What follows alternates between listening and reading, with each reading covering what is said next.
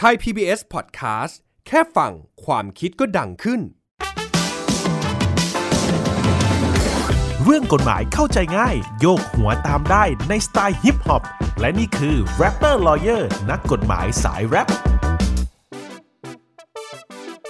Rapper Lawyer กลับมาอีกแล้วนะครับ ใน episode นี้ว่ากันด้วยเรื่องของคนมีบ้าน และคนชอบปลูกต้นไม้ในบ้านครับ ใครที่เคยสงสัยว่าเวลาข้างบ้านปลูกต้นไม้ แล้วมันรุกล้ำเข้ามาในเขตบ้านเราเนี่ย เราจะไปตัดต้นไม้ของเขาได้ไหม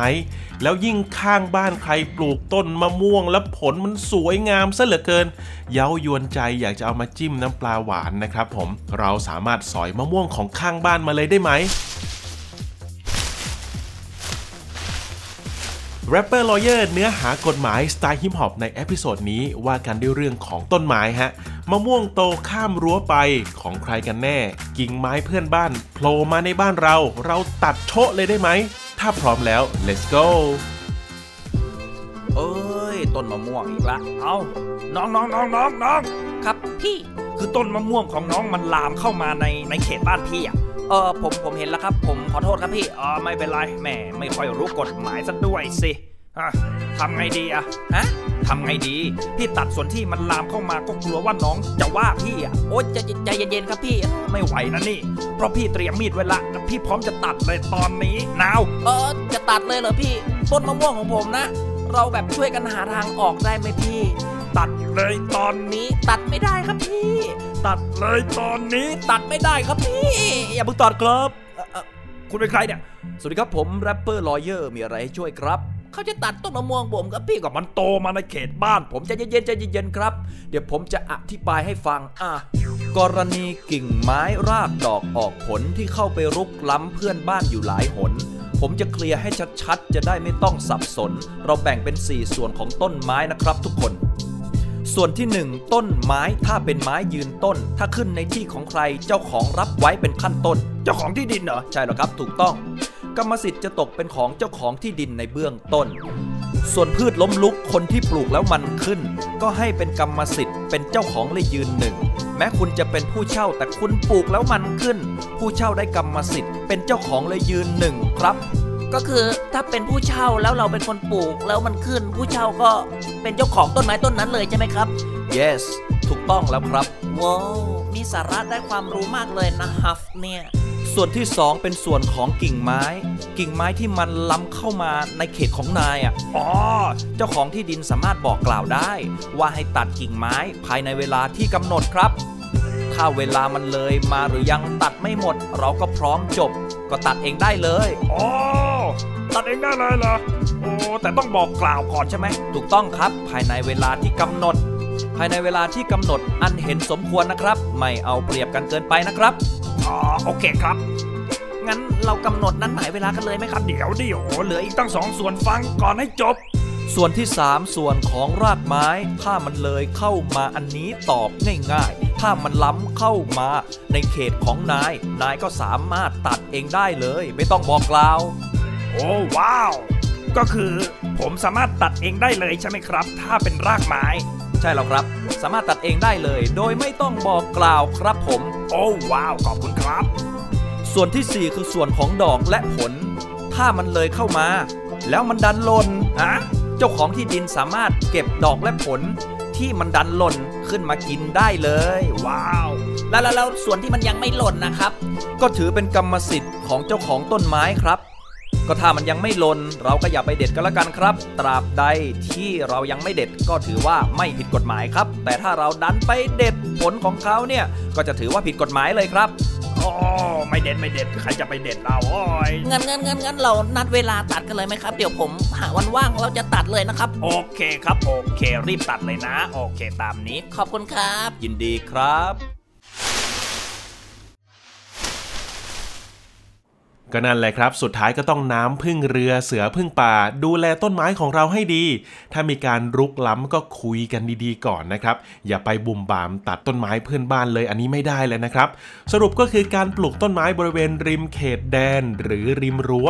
อาจเกิดปัญหากิ่งก้านใบดอกผลหรือรากเนี่ยรุกล้ำเข้าไปในเขตแดนของผู้อื่นทำยังไงกันล่ะทีนี้ฮะกฎหมายจึงได้กำหนดให้ผู้ที่ได้รับความเสียหาย ต้องแจ้งให้เจ้าของต้นไม้ตัดฟันก่อนนะครับเพื่อไม่ให้เกิดการล่วงล้ำนะครับ ผมต้องไปแจ้งเขาก่อนนะฮะหากเพื่อนบ้านไม่ตัดฟันต้นไม้ตามที่เราไปแจ้งนะครับ เราจึงจะมีอำนาจเข้าไปตัดฟันต้นไม้ และเรียกค่าเสียหายจากข้างบ้านของเราได้นะครับ ผม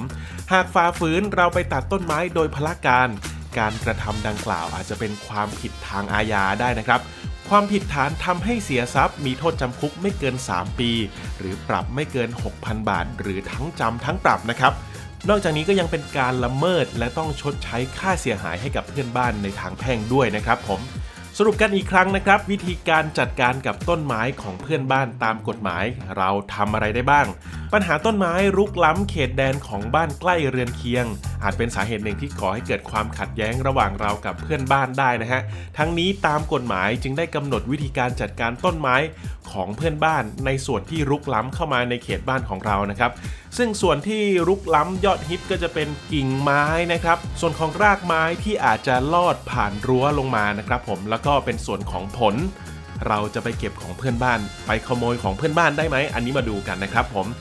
ในส่วนแรกนะครับหากเป็นกิ่งไม้จะต้องบอกเพื่อนบ้านก่อนนะครับ หากบอกแล้วเขาไม่ตัดเราจึงค่อยไปตัดนะครับ เนื่องจากจะได้ไม่เป็นความผิดฐานที่ทำให้เสียทรัพย์นั่นเองนะครับ ผม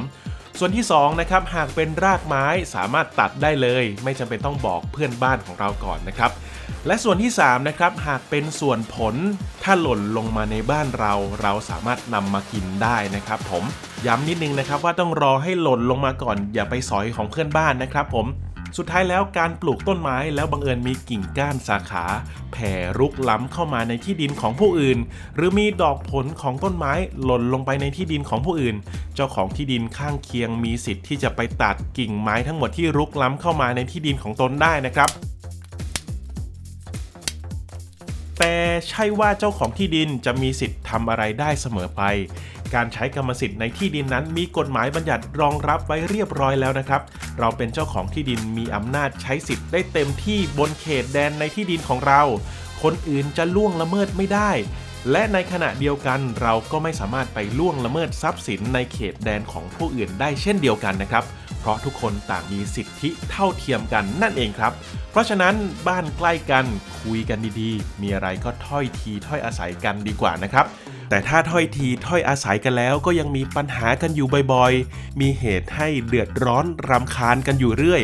มาดูกันดีกว่านะครับว่ามีกฎหมายข้อไหนคอยกำกับดูแล ไม่ให้เพื่อนบ้านทะเลาะกันได้ง่าย ๆ บ้างนะครับผม